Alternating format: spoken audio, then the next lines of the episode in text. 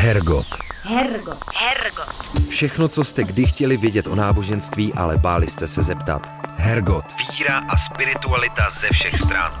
Hergot. Fatima Rahimi, Dominik Čejka a Petr Wagner. Hergot na Radio Wave. Hezký nedělný podvečer, zdravíme vás u poslechu dalšího dílu Hergotu. Dnes v moderátorském složení Fatima Rahimi, Dominik Čejka a Klára Staňková. Možná si pamatujete nedávný rozhovor s religionistou Zdeňkem Vojtíškem, se kterým jsme se mimo jiné bavili o novém kontroverzním hnutí Allatra a takzvané tvořivé společnosti. Tehdy jsme vám slibovali, že se k tématu ještě vrátíme a podrobněji ho probereme. Dnes slib plníme a abychom vám poskytli pohled z různých stran, pozvali jsme jak religionistu Jakuba Ludvíka, který se tématem dlouhodobě zabývá, tak dvě ženy přímo ze spolku Allatra a tvořivé společnosti, Světlanu Šilivskou a Karolínu Hronovou. Nejdříve uslyšíte religionistu Jakuba Ludvíka. Hergot. Fatima Rahimi, Dominik Čejka a Petr Wagner. Hergot na Radio Wave. Ve studiu už vítáme religionistu Jakuba Ludvíka. Jakube, o hnutí nebo společenství Allatra jsme se již v Hergotu bavili v rekapitulačním lednovém díle s religionistou Zdeňkem Vojtíškem. Přesto, mohl byste v téměř slovníkové zkratce zmínit základní fakta o tomto spolku? Allatra je společenství, které já pokládám za nové náboženské hnutí. Pochází z Ukrajiny. Poprvé bylo registrováno v roce 2014 v Kyjevě, ale já se domnívám, že už fungovalo od roku 2010 pod názvem Bojovníci světla. K nám se dostává někdy okolo roku 2017, možná i trochu dříve, a od té doby se poměrně úspěšně šíří v Čechách i v jiných zemích. Například na Slovensku jsou úspěšnější o trochu ještě víc než u nás. Nejvíce členů podle mého odhadu mají v Rusku, ale jsou samozřejmě úspěšní i na Ukrajině, ačkoliv jedna velmi úspěšná novinářka z Kyjeva Irina Kremenovská, která se hnutím dlouhodobě zabývá, tvrdí, že i na Ukrajině mají, tedy já bych řekl, pouze 500 aktivních následovníků. Mluvil jste o tom, že do České republiky se to dostalo někdy kolem roku 2017. Víme, jak a proč? Já jsem si zcela jistý, že už zde byli v roce 2018, z toho důvodu, že už se účastnili dotazníkového projektu, na základě kterého byla stvořena tvořivá společnost, a pochybuji o tom, že to společenství tady v tu dobu bylo úplně nově. Navíc vím zcela s jistotou, že ty knihy hnutí, například ta hlavní kniha, která se nazývá Allatra, zde byla přeložena do češtiny už dříve. Mohl byste jenom krátce, my už jsme se o tom se Zdeňkem Vojtíškem taky trochu bavili, ale shrnout, co to je ta tvořivá společnost, kterou jste teď zmínil? Ano, tvořivá společnost je projekt hnutí Allatra. Ten vychází z cílů samotného, řekněme původně náboženského společenství Allatra. Je to projekt, který především se soustředí na záchranu našeho společenství skrze právě stvoření jednoho jednolitého nebo spojeného společenství lidí, kteří společně skrze to spojení odvrátí katastrofická kataklizmata, která se mají na naší zem nebo k naší zemi blížit. A ty kataklizmata, ty jsou spojená s čím hlavně? Ty jsou spojená především se změnami klimatu. Hnutí právě velmi silně sleduje ekologickou situaci a jakýkoliv klimatický problém, který se objeví na našem světě, tak vnímá jako předzvěstí těch úplně katastrofických událostí, které v roce 2036 mají nastat, které nakonec ukončí naše působení na této zemi. Takže je to nějaká apokalyptická představa. Přesně tak, je to apokalyptická představa. My, religionisté, o takových představách mluvíme jako o milenialismu. No mě by ještě zajímalo, když je teda jasný ten rok, kdy má podle Allatry náš svět skončit, teda ten rok 2036, k čemu teda vůbec je jejich hnutí? Jak se tomu dá zabránit? Toto hnutí věří, že bude docházet neodvratně k určitým ekologickým problémům. To je neodvratné. Dá se ale ten konec světa odvrátit skrze to, že se spojíme v tvořivou společnost. Abych to dovysvětlil. Oni věří, že v současnosti disponuje naše společnost již dostatečným způsobem technologií. Tyto technologie jsou schopny zabránit právě těmto problémům. Vědci, kteří v současnosti tyto technologie jsou schopni využívat, tak většinou je právě, a vracíme se k té původní nauce, archontové využívají k tomu, aby například pracovali ve zbrojním průmyslu. Takže skrze tvořivou společnost dojde k osvobození vědců. Ti tito vědci použijí technologie a skrze ty technologie zabráníme těm klimatickým kataklizmatům, která se blíží na náš svět. V díle se Zdeňkem Vojtíškem jsme také zmínili inspiraci Allatry ezoterní teozofickou společností, jejíž kořeny sahají do 19. století. Ta je samotnými členy odmítána. Vy k této inspiraci přidáváte Velké Bílé Bratrstvo. O jakou organizaci se jedná a v čem inspirace spočívá? Je to tak, já se domnívám, že opravdu ta dominantní inspirace leží v myšlenkách teozofické společnosti, nicméně určití religionisté, a já se mezi ně také počítám, vnímají určité podobné prvky právě s Velkým Bílým bratrstvem. Kdybych měl vyjmenovat některé ty spojitosti, tak například významná role žen, nebo víra v takzvané bodhisattvy, to je termín původně z buddhismu, nebo víra v bájnou zem Šambalu, to je zase termín původně z tibetského buddhismu. Hlavní spojitost mezi Velkým Bílým bratrstvem a Allatrou je však velmi silně zabarvená mileniální rétorika, tedy to očekávání apokalyptických událostí. Společenství Velkého Bílého bratrstva bylo hnutí původem z Ukrajiny, stejně jako je Allatra, vedl ho Jurij Krivonogov spolu s Marinou Cvigunovou a ty očekávali velmi silně konec světa v 90. letech právě na Ukrajině. Dokonce v roce 93 obsadili chrám Sofie v Kyjevě a zde tedy velmi přímo očekávali ten zmíněný konec světa. Nakonec to hnutí bylo rozprášeno policií a vůdci hnutí byli zatčeni a odsouzeni k několika letům vězení. Nicméně nedomnívám se, že by bylo úplně vhodné takto předpokládat, řekněme, stejnou budoucnost pro hnutí Allatra. Takhle jednoduché to podle mě není. Jak jako religionista pracujete při ověřování takových informací? Postupujete nějak odlišně v případě, že se samotní členové hnutí, které zkoumáte, proti nim staví, třeba proti tomu spojení s tou teozofickou společností? Já si myslím, že je vždycky třeba vnímat to, jak hnutí jako takové sebe chápe. To znamená, že my jakožto religionisté, nebo konkrétně já, sebepochopení vnímám velmi vážně a respektuji ho. Nicméně určité pohledy zevnitř se vždycky budou lišit od těch pohledů zvenčí, to znamená od pohledů badatele. Proto respektuji pohled hnutí Allatra, ale v některých konkrétních prvcích se nedomnívám, že by dokázali vnímat celkový kontext svého společenství. Koneckonců u nových náboženských hnutí je to tak typické. Další spor se týká náboženskosti Allatry. Členové i tohle odmítají. Pro vás je ale zároveň asi nepopiratelná. Co je tím určujícím kritériem pro vás jako religionistu pro vnímání nějakého společenství jako náboženského?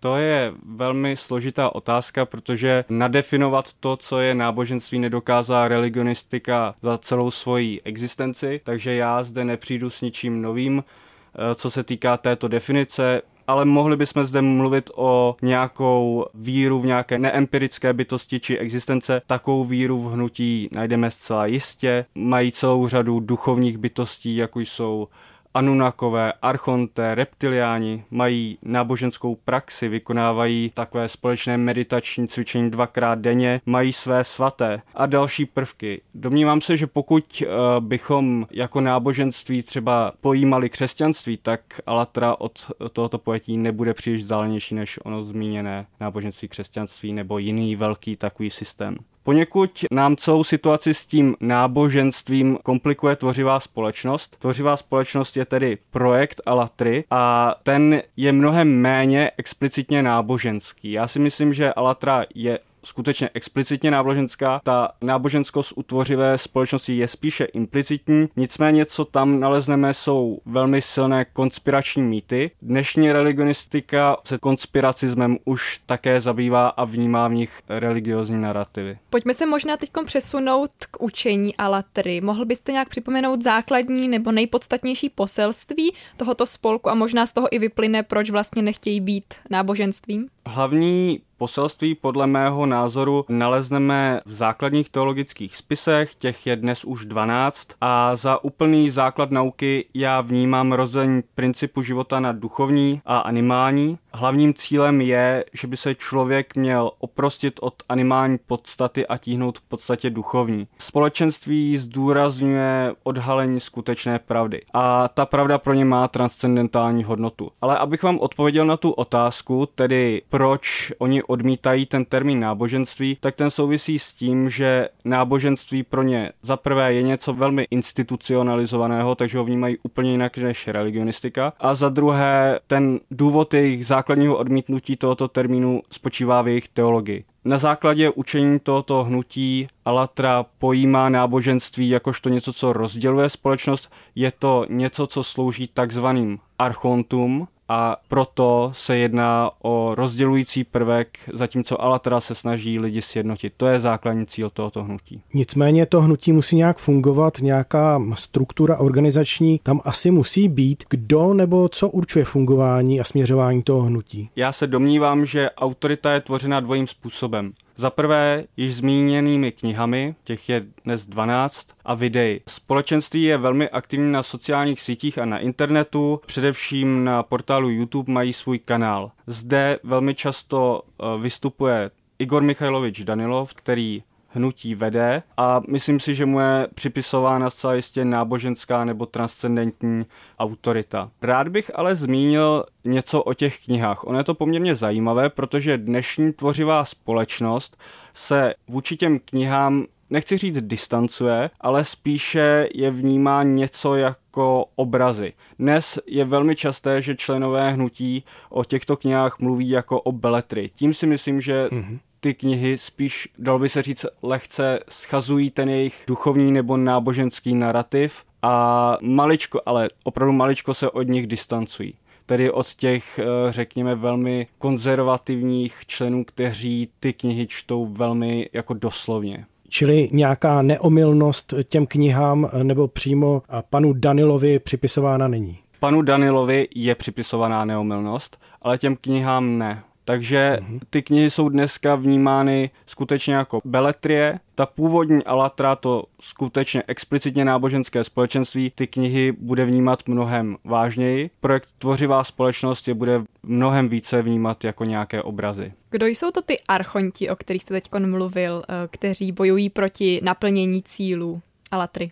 Archonti jsou tajná vláda nad naším světem, ovládají náš svět pouze ke svému prospěchu. Dočteme se o nich ve dvou ze zmíněných knih společenství, to znamená v knize Sensei ze Shambali 4. díl a ve spise Předpovědi budoucnosti a pravda o současnosti a minulosti. Tedy ještě jednou, je to taková tajná vláda nad naším světem, je jich 12 plus jeden nejvyšší Ariman. Archonti, tedy jak jsem zmínil, využívají materiálnost, animálnost ke svým cílům. A jsou to nějaký konkrétní lidé, nebo dozvíme se něco konkrétního o nich? Abych řekl pravdu, tak se domnívám, že konkrétní lidé to nejsou, nicméně třeba oni, pokud se ptáte na velké třeba historické postavy, typu Hitler nebo Stalin, které by se přímo nabízely, tak oni o nich třeba hovoří jako právě o posluhovačích těchto archontů, takže jimi přímo nebyli. Archonty mělo být podle Allatry založeno na to, píšete to ve svém článku na internetových stránkách náboženského infoservisu. Je tato informace zmíněná v nějakém z 11 spisů Allatry? Ano, tato informace je zmíněná ve stejných spisech, jako ve kterých se píše o těch archontech, jak už jsem se zmínil, to znamená ve 4. díle Sensei ze Shambali a ve spise Předpovědi budoucnosti a pravda o současnosti a minulosti. Také jste napsal, že v představách Allatry nás od definitivního zničení chrání malá část rozumných lidí a Bůh, který je ještě stále ve světě nějak přítomen. Specifikuje nějak Allatra ty lidi, ty zachránce? To jsou právě ti, kteří odhalili tu skutečnou pravdu. To znamená, jedná se o členy Allatry, potažmo Tvořivé společnosti. A Bůh je v tomto případě kdo? Nebo co? Na to já asi nedokážu odpovědět. Oni velmi explicitně pracují s tím termínem Bůh, ale tato otázka, jako kdybyste se zeptala jiných náboženských systémů, kteří s tímto termínem takto pracují, tak asi oni na to nedokážou odpovědět. Stejně tak jako já. Je to nějaká transcendentní hodnota v našem světě. Ale není to ten křesťanský Bůh nebo ten abrahamovský Bůh? Není, nicméně je zajímavé, že o tom mluvíte. Tímto způsobem oni se velmi vymezují vůči křesťanství, ale na druhou stranu stranu mají velmi blízko k islámu. Takže například Igor Michajlovič Danilov se velmi často identifikuje nepřímo jako Mahdi. To znamená spasitel, který přichází v den apokalypsy. Přesně tak. Významnou úlohu při napravování světa má sehrát taky postava Noma. Kdo to je? Nomo je mesiánský typ postavy, který má sjednotit naší společnost proti již zmíněným archontům. Zpočátku má především sjednotit Slovany. Slovanů se archonti podle spisů hnutí nejvíce bojí. Je velmi časté a je naprosto pochopitelné, že členové Allatry si postavu Noma spojují s Vladimírem Putinem. Proč to tak je? Protože v knize, ve které se o Nomovi píše, to je kniha s názvem Křižovatka, je Nomo charakterizován. A tyto charakteristiky zcela naprosto sedí na Vladimira Putina. Například mu měli zemřít 2 bratři v raném věku, což se stalo Putinovi. Měl se poprvé představit na takzvaném Bergerdorfském fóru v Petrohradě, kde se Putin představil poprvé. Měl se stát prezidentem v roce 2000, což se Putin stal prezidentem v roce 2000. Takže to propojení Noma a Putina je naprosto zřejmé a domnívám se, že o něm není pochyb. Jak je tedy rozdíl mezi postavou Noma a Mahdim, o kterém jsme se před chvíli bavili, to znamená spasitel, to znamená asi osoba Igora Michajloviče Danilova? Jak já tomu rozumím, tak Nomo je takovým služebníkem, řekněme, šambalského světa, ze kterého pochází všechna pravda a v knihách se o tom dočteme, vlastně vyvolen a ovládán k určitému úkolu. Zatímco Mahdi, Igor Michajlovič Danilov, a teď znovu zdůrazňuji, že já identifikuji Igora Michajloviče s Mahdím skrze nepřímé odkazy na něj, oni by členové takto nikdy nehovořili, takto napřímo, tak ten má právě nás vést skrze ty nejtěžší situace, skrze tu apokalypsu. A jenom možná pro doplnění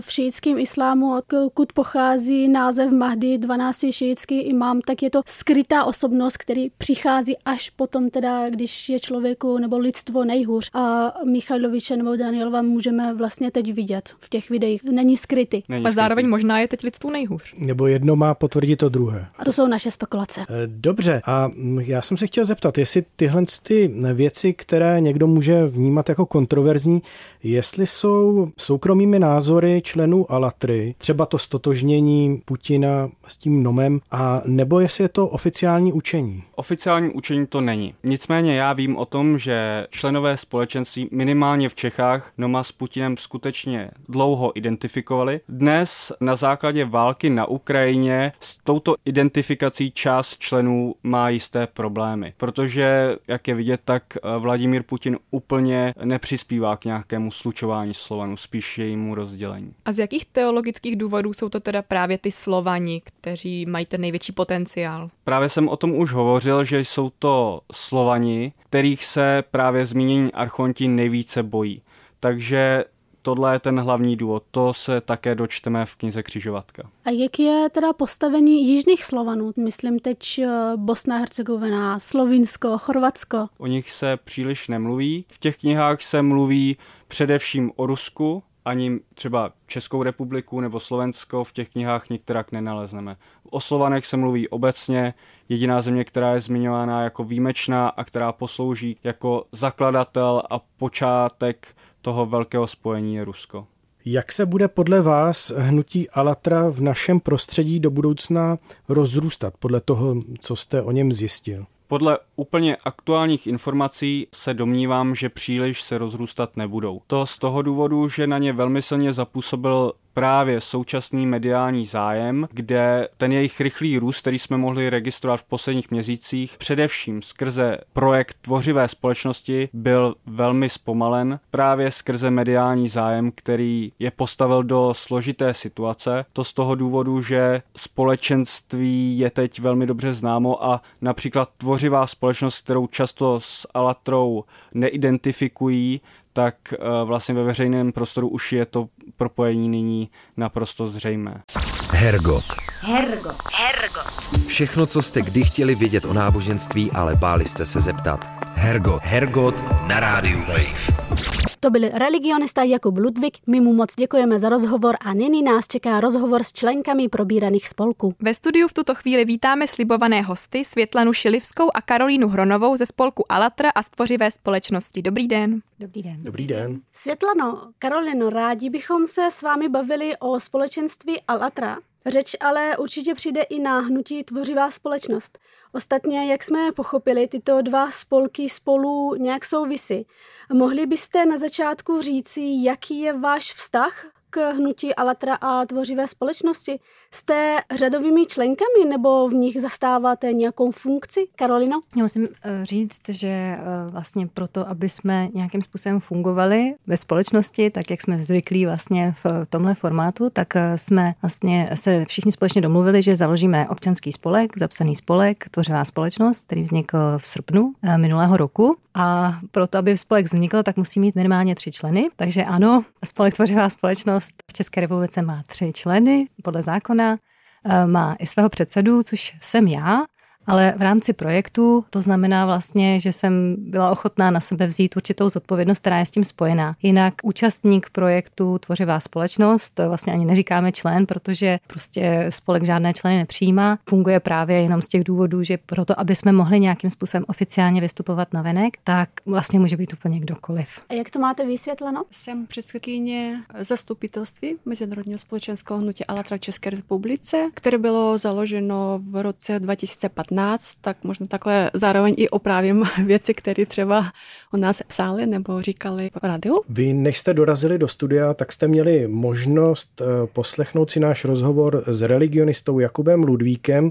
Bylo v něm řečeno něco, co byste chtěli okomentovat nebo vůči čemu byste se chtěli nějakým způsobem případně vymezit? No, myslím, že my jsme tady byli asi hodně dlouho.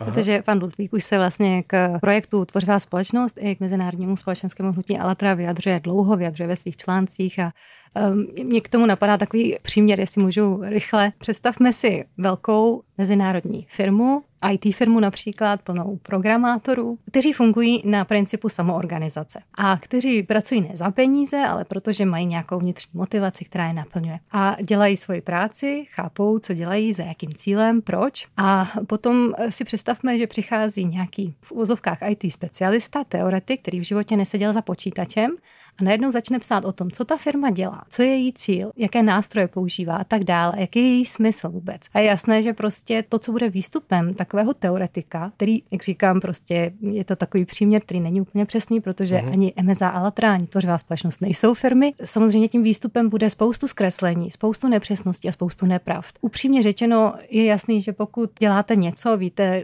proč to děláte, co je vlastně tou náplní, a najednou tady přichází někdo, kdo vlastně tvrdí to, co tvrdí, tak prostě po určitý době vás to přestane bavit a radši si děláte vlastně to, co vás naplňuje, to, co vám dává smysl. Takže ze všech těch vyjádření, tak to, co nám asi připadá nejdůležitější, je vyjádření k tomu nové náboženské hnutí ve smyslu jak MSA Allatra, tak projekt Tvořivá společnost, což je prostě už jako naprostý nesmysl. Z toho důvodu, že vlastně i pan Ludvík mluví o tom, že ani sami religionisté se neshodnou na tom, co to vlastně náboženství je. A potom říká, že členové, už jsme vysvětlili, že vlastně členství ani v projektu Tvořivá společnost není, se touto představou neidentifikují a přitom je to něco, co vlastně ani nebylo definováno. On říká, že vlastně nesouhlasíme s tím, co říká religionistika.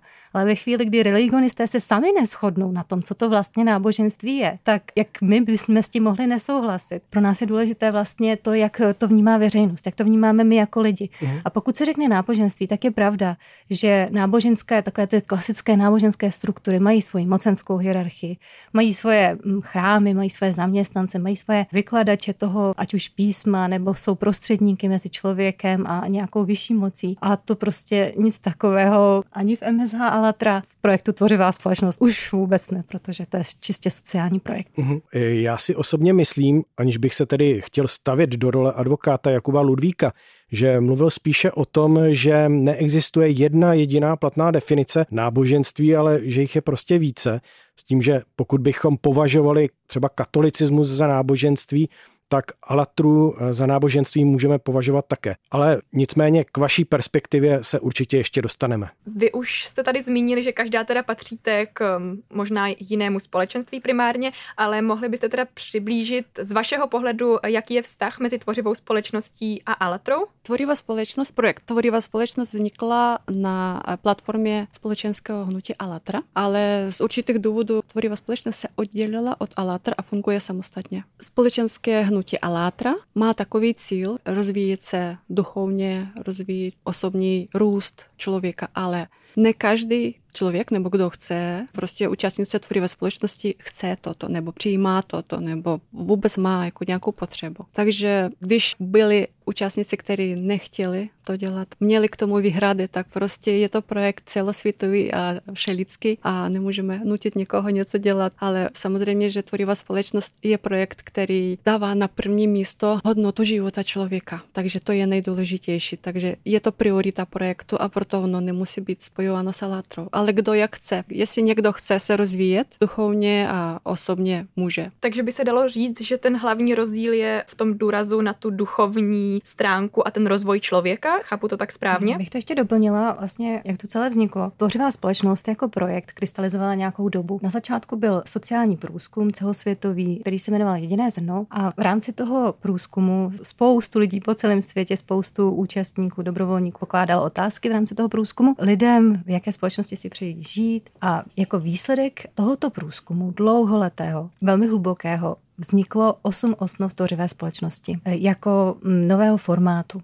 Výsledkem toho výzkumu bylo, že naprostá většina lidí na celém světě si přeje žít v míru, si přeje žít v bezpečí, a otázka zní, proč tak nežijeme. A první konferenci, která proběhla v roce 2019 a jmenovala se Společnost poslední šance, tak vlastně byly rozebrány ty příčiny, proč to tak není. Tím výstupem té první konference bylo, že společnost, ve které jsme, nedává lidský život na první místo. Vlastně tu nejdůležitější hodnotu, o které zároveň vlastně všichni lidé z celého světa mluvili, jako tu nejdůležitější a nejprvnější hodnotu, která by měla být vždycky na prvním místě, tak prostě ten formát, ve kterém jsme, tak tahle hodnota není na prvním místě. A jsou to peníze, je to honba za ziskem a mocí, a právě 8 osnov vzniklo jako syntéza odpovědí všech možných lidí z celého světa. A vlastně jako základ formátu, který dává jako první osnovu na první místo lidský život, a těch dalších 7 má fungovat jako podpůrných pro to, aby to tak vždycky bylo ve společnosti. Ten výstup, o kterém se mluvilo už na té konferenci, bylo, že pokud my lidi chceme žít jinak, tak je potřeba, abychom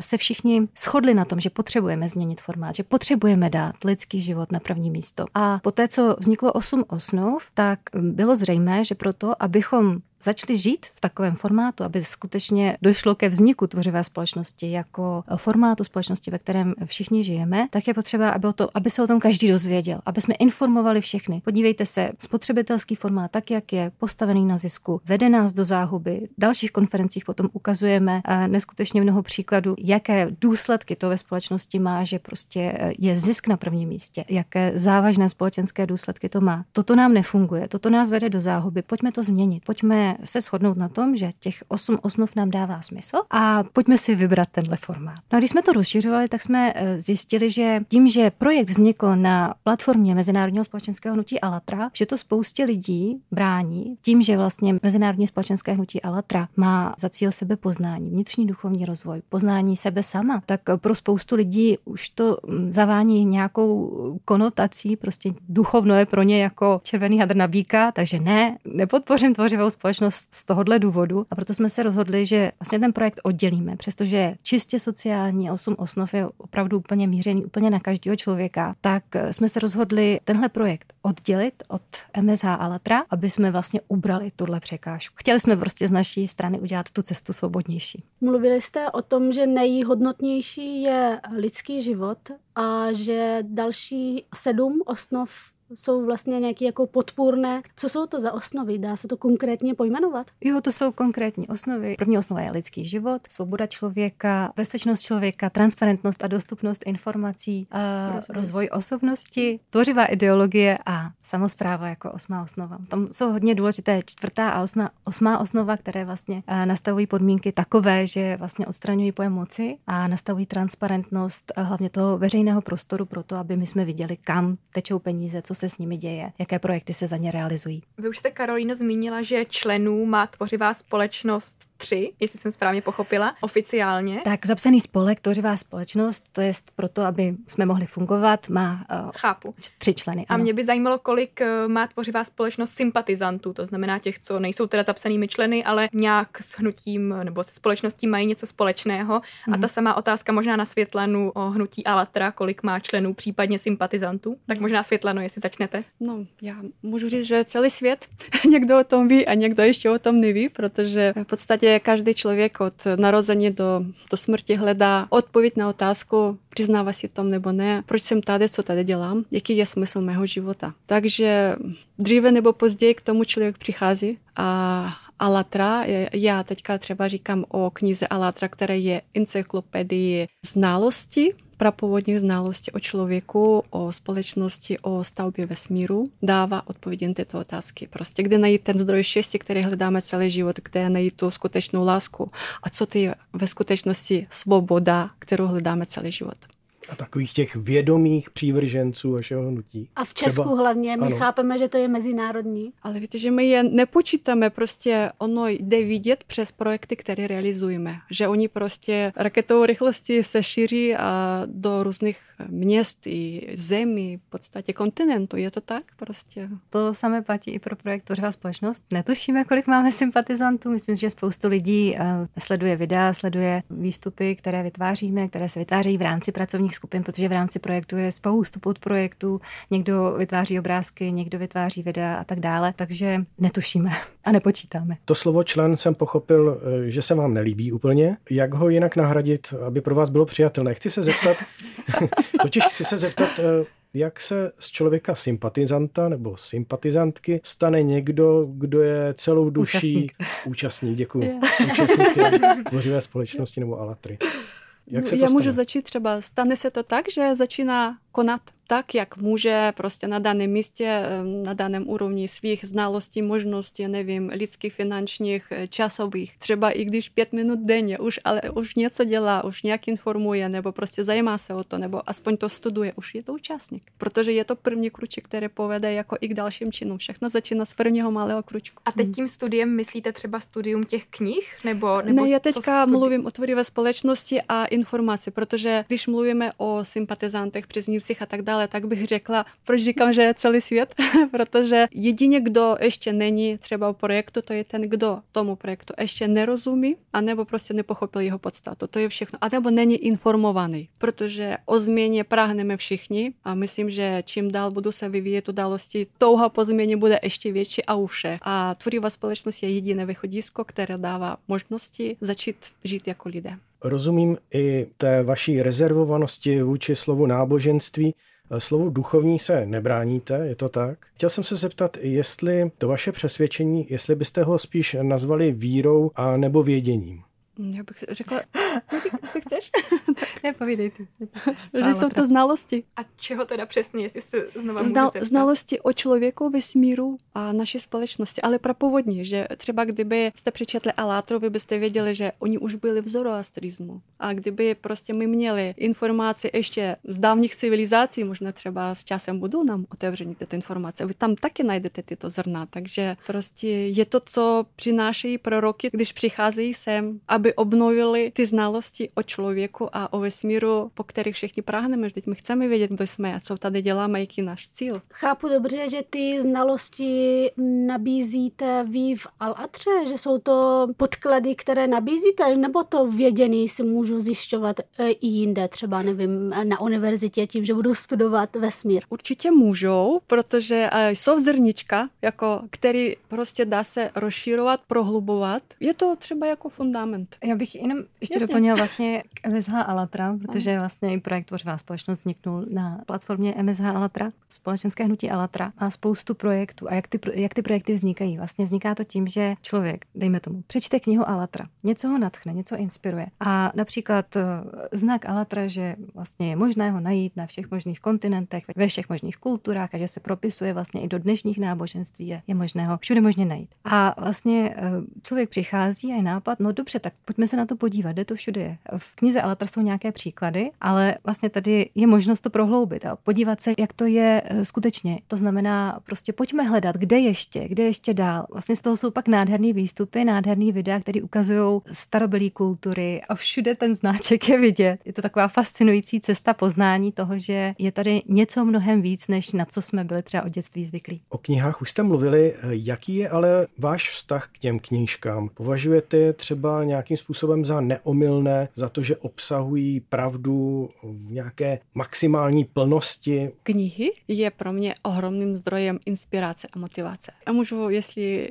máme na to čas, začít takovým malinkým příběhem z osobního života. Takže ke knihám jsem přišla v roce 2009. Já jsem to jako chtěla jenom jednotku, pak jsem nečetla, pak nebudu, ale když jsem to přečetla, tak prostě zhltnula pak všechny, co byly. A prostě já jsem byla tak nadšena z toho, že já jsem pochopila, kdo jsem, co tady dělám a kam se mám jako pohybovat dál. Takže to mě nutilo k tomu, aby jsem studovala. Opravdu my jsme měli takovou historii. Opravdu byly jiné civilizace, které uměly vůbec jako měli úplně jiný přístup k životu. Oni věděli, kdo je člověk. Oni dělali takový třeba mapy, jestli jste slyšeli o dogonech. Vždyť oni neměli žádnou technologii takovou třeba, jako máme my, ale oni věděli, že už jsou třeba 3 hvězdy Syria, i což naše třeba věda ještě to nezná. Tato informace je obrovský zdroj inspirace, motivace, které prostě žene člověka poznávat víc, jak o světu kolem sebe, tak i jako ohledně sebe sama. Já tu svoji otázku možná otočím. Ano. Jestli je něco, s čím třeba nesouhlasíte v těch knihách, vy mluvíte o inspiraci, jestli ta inspirace se týká něčeho dílčího v těch knížkách,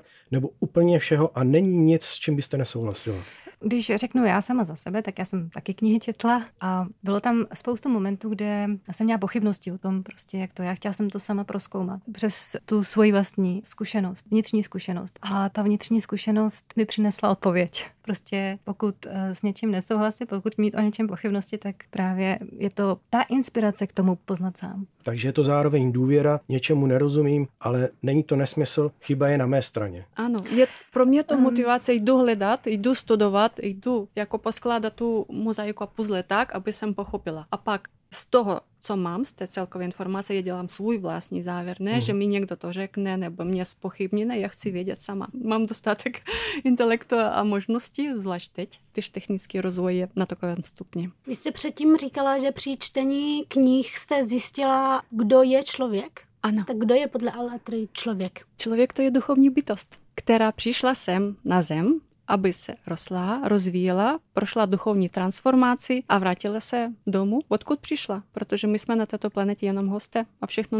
nám tady propůjčeno v té hologramě. Takže tady je hodně cítit ten duchovní rozměr a jak jsem pochopila, jestli jsem teda pochopila dobře, tak v té tvořivé společnosti se snažíte to duchovno úplně nezdůrazňovat, protože ne každý s tím souhlasí. Tak kdo je teda v tvořivé společnosti člověk? No to je dobrá otázka. Člověk, bytost, žijící na planetě Zemi. Já, vy, kdokoliv. Já můžu doplnit, že člověk ve tvorivé společnosti to je ten, kdo žije podle cti a svědomí a je zůstává člověkem v každé situaci. Co to znamená? Prostě jako normální lidský vztahy, kde nejsme velkým jeden druhému, a jsme jenom lidi, které podporujeme a pomáháme jeden druhému. To je všechno. Zajímalo by nás, jaký je váš osobní vztah k osobě Igora Michajloviče Danilova, který se na YouTube kanálech jak Allatry, tak Tvořivé společnosti objevuje. Mohli byste to přiblížit? Igor Michajlovič je účastníkem jak mezinárodního společenského hnutí Allatra, tak i účastníkem Tvořivé společnosti. Je to moudrý člověk s velkými životními zkušenostmi, je to blízký přítel, na kterého se dá spolehnout, který vždycky pomůže, poradí. A co se týče autority pana Danilova, tak ten ji požívá u vás jakou? Možná zase bych to obrátil k té neomylnosti v různých systémech. duchovních, náboženských, jsou osoby s různou autoritou, tak jak je to u něj? Vychází pořád s Igorem Michajlovičem například nějaký nový na téma, já nevím, vesmíru, nebo já nevím, magnetické pole, nebo cokoliv. Co se pak děje, třeba dělají se pořády kaleidoskop faktu, kde prostě jakoby tento pořád se prověřuje na fakta. Co říká současná věda, co říkali jako dávní civilizace, co říkají artefakty, prostě jak to všechno se spojuje v tom jednom pořádu, co říká Igor Michajlovič. Takže my v podstatě máme jako takový impuls v těch pořádech, kam podívat se, jak prozkoumat ty věci, co on říká, jak ověřit fakta, čím můžeme potvrdit nebo nepotvrdit nebo vyvrátit. A prostě, protože je to týmová práce, takže kdyby se mýlil jeden člověk, ale prostě tým ohromný tým lidí, protože to je spousta lidí, takže my přicházíme k jednomu závěru, k jednomu poznání prostě a my jako zase o takový stupinek moudrejší a prostě máme širší rozhled na svět a poznáváme nejenom svět, ale i sebe. Ve společnosti, nebo aspoň teda doufám, se říká, že člověk chybuje, prostě člověk není dokonalý a tím, že chybuje, tak se učí a zlepšuje se. Tak zajímalo by mě, a možná tady taková doplňující otázka tady Dominika, jestli teda si myslíte, že Michajlovič může chybovat?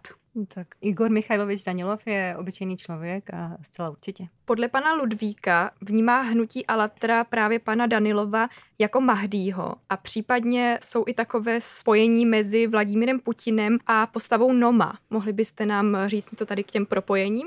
No já nevím, jak to propojit, ale řeknu tak, že Putin a Nomo je to postavy z beletrie, z knihy, které se jmenuje Na křižovatce. Hned vepředu knihy je napsáno, že veškeré shodnosti s názvy, postava a tak dále prostě... Jsou čistě náhodné. Jo, jsou čistě náhodné a prostě je to člověk, je to postava. No prostě nikomu chce se to spojit, ať spojí. No, vždyť člověk přečte knihu a má svůj názor o tom, tak jako já tomu nemůžu bránit. To je jedna věc. Co se týká Igora Michajloviče a Mahdi, no já myslím, že je to taková osobní záležitost každého člověka, jak ho vnímá. Já nevím. A jak ho vnímáte vy? Já osobně ho vnímám jako Mahdi, ano, ale je to čistě můj osobní názor a já vám ho nevnucuji, ale je to opravdu vnitřní záležitost. Co k tomu ještě dodat? Ještě trošičku jako vnímám, kam směřuje tahle otázka, protože vnímám jako hodně důležitý zdůraznit to, že ani v rámci MSA Allatra a už vůbec ne v rámci projektu Tvořivá společnost rozhodně nehledáme žádného mesiáše, žádného spasitele, rozhodně na nikoho takového nespoléháme, ale to, co se snažíme vlastně dát možnost volby úplně nám všem, nám lidem, nám jako společnosti a to za nás nikdo neudělá. Může podle vás k nápravě a nějakému řešení problémů světa přispět i nějaký druh spirituální praxe, jako například meditace nebo modlitby? Aplikujete je třeba ve svém osobním životě? Ano, já aplikuji duchovní praktiky, meditace, autogenní trénink.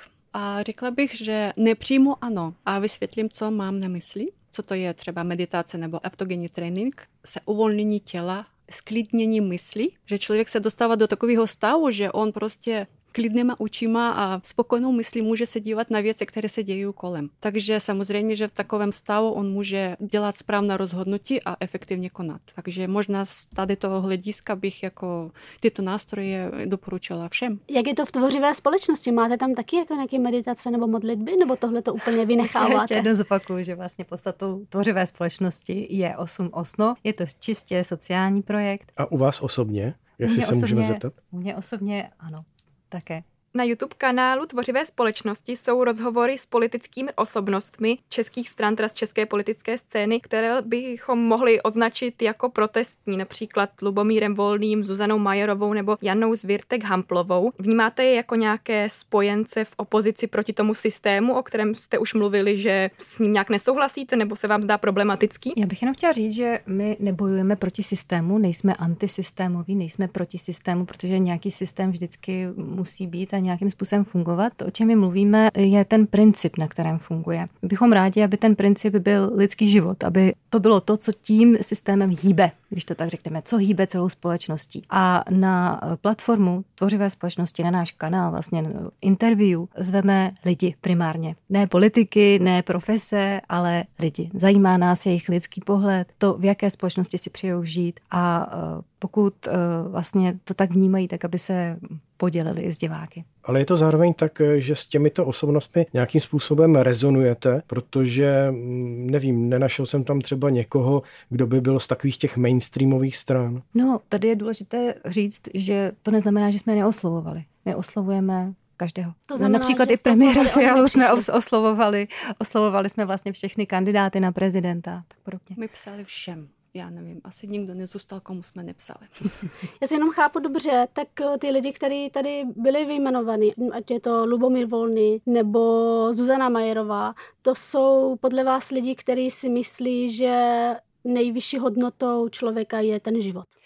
Lidský život. Rozhodně nechci vystupovat a prezentovat názory někoho jiného, ale to, co je zajímavé, že tito lidé přišli a byli ochotní si o těchto hodnotách povídat, mluvit a vlastně i tohle téma ve společnosti otvírat, protože to vnímáme jako velmi důležité, aby my jsme vůbec jako společnost minimálně o těchto hodnotách začali mluvit a začali je považovat za normální, tak to prostě musí být slyšet. Nakonec otázka, jak vidíte budoucnost vašeho hnutí nebo vašich hnutí? Před pár dny YouTube kanál Tvořivé společnosti zveřejnil rozhovor s molekulární genetičkou Soňou Pekovou, která získala mediální pozornost svými kontroverzními názory ohledně viru, který způsobil koronavirovou pandemii. První díl vašeho rozhovoru má mnohonásobně více zhlédnutí než kterýkoliv jiný příspěvek. Začali se v důsledku toho na vás obracet noví sympatizanti? No, na projekt ano, jednoznačně. Hodně, ano. Takže cítíte, že hnutí se bude rozrůstat. Víte co, my neusilujeme o to, aby nám přibývaly nějaké ovečky. Nám jde o to, aby jsme my všichni, jako celá společnost, začali žít lidsky. A máme radost z toho, že to vlastně začíná chápat víc a víc lidí, to, o co nám jde vlastně, o co se snažíme. Na to, aby se to rozšířilo, nebo aby to bylo, abychom mohli žít lidsky, jak říkáte, tak je třeba, aby ta informace se dostala k asi nejvíce lidem. Ano, přesně tak, to je náš cíl. Této etapě. A přibližně jaká bude další etapa, byste mohli přiblížit? No tak až si budeme všichni i na ulicích, i v kavárnách povídat o tom, jak chceme žít a jaké to bude, nebo jak chceme žít v tvořivé společnosti, kde ten náš život je to nejdůležitější, tak to je vlastně to, co tím vytváříme, je voličská poptávka, volební poptávka. Je to vlastně to, na co čekají čestní politici. Ti, kterým jde skutečně o změnu ve společnosti proto, aby se ve společnosti žilo dobře, tak 8 osnov se může stát naší celospolečenskou voličskou poptávkou. A první věc, kterou takový člověk, který se zaváže zavést 8 osnov do zákonodárství, která bude schválená, bude voličská platforma, to znamená okamžitá volitelnost a okamžitá odvolatelnost takového politika, který se k tomu zaváže, to znamená odebrání moci a čistě jenom zodpovědnost za vykonání. Světlano, Karolíno, my vám děkujeme za otevřená vyznání a za přijetí pozvání do Hergotu a přejeme vám ve vašem osobním životě to nejlepší. Děkujeme. Moc děkujeme. Naschledanou. Hergot. Hergot. Hergot. Všechno, co jste kdy chtěli vědět o náboženství, ale báli jste se zeptat. Hergot. Hergot na rádiu Wave. To byla Světlana Šilivská a Karolína Hronová ze spolku Allatra a Tvořivá společnost. Předtím jsme ještě slyšeli religionistu Jakuba Ludvíka. Tak a teď zůstává na mě, abych to nějak shrnul. My vždycky na konci říkáme, jak se nám to líbilo, ale já bych tentokrát vyzval naše posluchače a posluchačky, aby se k tomu vyjádřili, ať napíší na náš Facebook nebo na Facebook Rádia Wave a sdělí nám, co si o dnešních rozhovorech mysleli. Můžou klidně podle mě napsat i nějaké soukromé zprávy. My tam tu možnost na Facebooku máme, kdyby nechtěli svůj názor psát veřejně. Dopředu děkujeme a od mikrofonu se loučí Fatima Rahimi, Klára Staňková a Dominik Čejka. Boží keci a příjemná astrální setkání. Hergot. Poslouchejte podcast pořadu Hergot kdykoliv a kdekoliv. Více na wave.cz/podcasty.